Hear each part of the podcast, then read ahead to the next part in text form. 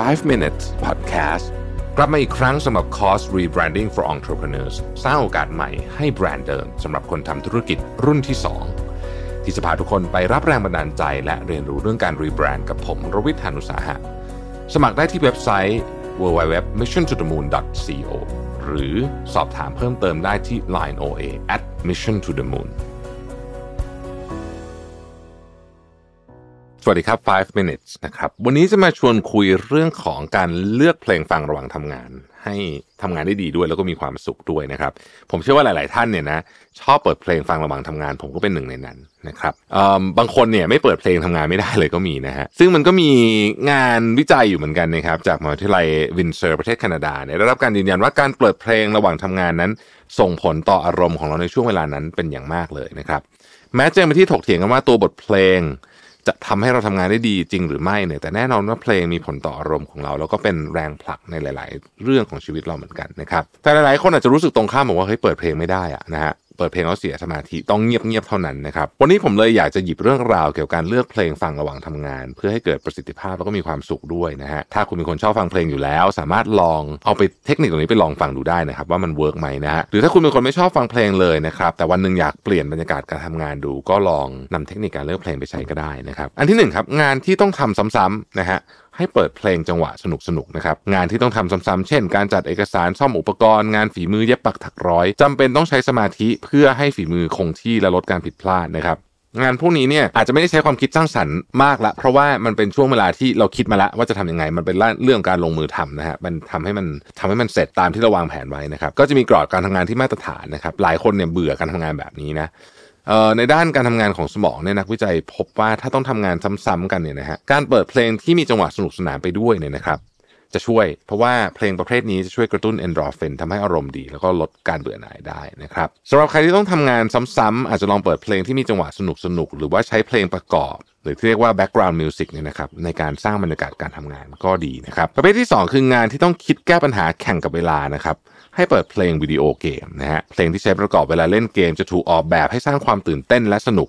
เหมาะสำหรับคนที่ต้องการแก้ปัญหาบางเรื่อง หรือทำงานบางอย่างที่มีเวลาจำกัด การเปิดเพลงแนววิดีโอเกม จะกระตุ้นให้สมองเห็นภาพ และสร้างความรู้สึกเหมือนตอนเราพยายามจะเอาชนะเป้าหมายในเกมนั่นเอง ระบบการทำงานของหัวใจจะสูบฉีดเลือดเร็วขึ้น และสารจะหลั่งสารคอร์ติซอลซึ่งเป็นการกระตุ้นให้เรามีพลังในการสู้กับการแก้ปัญหาระยะสั้น ๆ นะครับ ยิ่งทำให้เราโฟกัสกับงานได้มากขึ้น ด้วยจังหวะและน้ำหนักของเพลง นอก จากใช้งานตอนเร่งรีบและแข่งขันกับเวลาแล้วเนี่ยอาจจะลองใช้งานกับความคิดสร้างสรรค์และเปิดจินตนาการใหม่ๆ ก็ได้นะครับ โดยเพลงประกอบเกมหรือว่า video game music เนี่ยที่ได้รับความนิยมตลอดกาลนะครับ ก็คือเพลงจากเกม Super Mario ที่คุ้นเคยกันดีนั่นเองนะครับ นอกจากนั้นมีเพลงจากเกมชื่อดังอย่าง Final Fantasy แล้วก็ t e r t e s ด้วยนะครับ อันที่ 3 คือช่วงพักจากการทำงานเนี่ยลองเปิดเพลงธรรมชาติดูนะครับ นักวิจัยค้นพบว่าพลังของเสียงธรรมชาติที่ส่งผลกับ การตอบสนองของร่างกายมนุษย์เนี่ยมีอะไรที่น่าสนใจมากนะครับ เวลาที่คุณเปิดเพลงเสียงนกร้อง หรือว่าเสียงคลื่นทะเลเนี่ยร่างกายจะเกิดการผ่อนคลายด้วยจังหวะ การเต้นของหัวใจที่ช้าลงตามคลื่นเสียงนะครับ ส่งผลให้ระบบที่เกี่ยวข้องกับการกระตุ้น ที่ทำให้เราแอคทีฟเนี่ยนะมันทำงานช้าลงไปด้วย นักวิจัยได้อธิบายเสริมว่าร่างกายจะตอบสนองกับเสียงธรรมชาติ โดยลดการทำงานของระบบประสาทแบบ sympathetic นะครับ ซึ่งเป็นระบบที่ทำให้เราในต่อสู้เอาชีวิตรอดในยามขับขัน และลดความเครียดที่อาจจะส่งผลต่อความเครียดนั่นแหละของเราได้นะฮะเสียงธรรมชาติมีหลายรูปแบบนะครับอยากไปลองเปิดฟังในเข้าไปใน Spotify ใน YouTube เนี่ยนะฮะก็ลองเปิดมันมีหลายแบบมากเลยนะฮะหลายคนอาจจะใช้ตอนฝึกสมาธิหรือว่าเล่นโยคะก็ได้นะครับส่วนตัวชอบเสียงทะเลนะฮะอันที่สี่ครับ ambient noise อันนี้เพิ่มสมาธิในการทำงาน อันนี้เป็นอันที่ผมฟังมากที่สุดนะครับ เป็นเทคนิคที่ร้านกาแฟหลายร้านใช้นะฮะ ambient noise เนี่ยนะครับเพื่อเน้นบรรยากาศที่ไม่ใช่เฉพาะเสียงธรรมชาติ อาจจะเป็นสถานที่ที่เราคุ้นเคย เช่น เสียงคนคุยกันในร้านกาแฟ เบาๆ เป็นแบ็กกราวน์นะครับเสียงรถบนท้องถนน เสียงแมวร้องเวลามีความสุขนะครับเออเสียง ambient noise เนี่ยจะทำให้รู้สึกคุ้นเคยกับตอนนั้นอะ จะไม่รู้สึกว่าเราอยู่ในบรรยากาศที่คุ้นเคยอะนะฮะแล้วก็ปรับตัวให้มีสมาธิได้ดีขึ้นนะครับในช่วงโควิด -19 เนี่ยนะฮิตมากจำได้ไหมฮะเวลาเราไปร้านกาแฟไม่ได้ใช่ไหมมันก็จะมีคลิปเสียง coffee shop อะนะฮะเกิดขึ้นเยอะแยะเลย ผมก็ฟังตลอดเลยนะฮะมันรู้สึกทำให้ไม่เหงา แต่ยังมีสมาธิอยู่ได้ และใกล้เคียงการนั่งในร้านกาแฟนะครับ ambient noise เนี่ยยังมีการแบ่งโทนสีเพื่อ ให้ง่ายต่อการใช้งานและค้นหาด้วยนะครับ เช่น pink noise อันนี้จะช่วยให้เรานอนหลับได้ง่ายขึ้นนะครับด้วยเสียงฝนตกมานะฮะหรือเสียงจังหวะเต้นของหัวใจนะครับหรือว่า brown noise เนี่ยจะเป็นเสียงที่กระตุ้นพลังในการทำงาน เช่นเสียงฟ้าร้องแบบนี้เป็นต้นนะครับ ข้อที่ 5 คือการเปิดเพลงที่มีเนื้อร้องเนี่ยอาจจะทำให้เสียสมาธิได้นะครับ งานวิจัยได้ลองทดลองแบ่งกลุ่มคนฟังเพลงที่มีเนื้อร้องกับกลุ่มคนฟังเพลงที่เป็นเพลงบรรเลงนะครับโดยทั้งสองกลุ่มเนี่ยจะได้ฟังเพลงตลอด 4 ชั่วโมงในการทำงานนะครับผมก็ทดลองพบว่าคนที่ฟังเพลงที่มีเนื้อร้องไม่สามารถทำงานบางประเภทได้อย่างเช่นงานพิสูจน์อักษร หรืองานที่ต้องใช้ทักษะทางภาษา หรือการอ่านเนื้อหาเฉพาะทางการเขียนเชิงวิชาการเป็นต้นนะครับ เขาคนพบว่า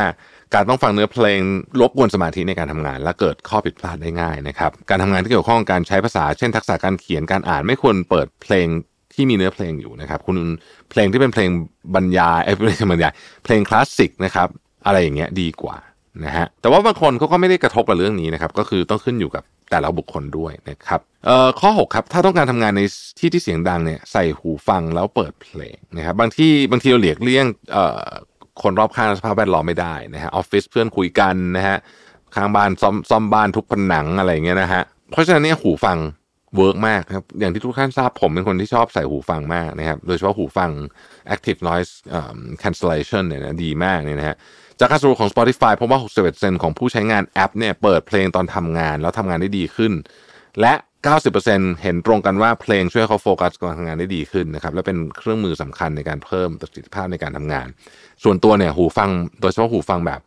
ครอบแบบนี้นะฮะมีประโยชน์อีกอย่างหนึ่งคือ มันเป็นสัญญาณป้าย do not disturb ในออฟฟิศด้วยนะฮะอันนี้ก็ผมคิดว่าเป็นของที่คุ้มค่ากับการลงทุนนะครับ ขอบคุณข้อมูลจาก independence.org Harvard Business Review นะครับและ health.com แล้วเราพบกันใหม่ในวันพรุ่งนี้นะครับ สวัสดีครับ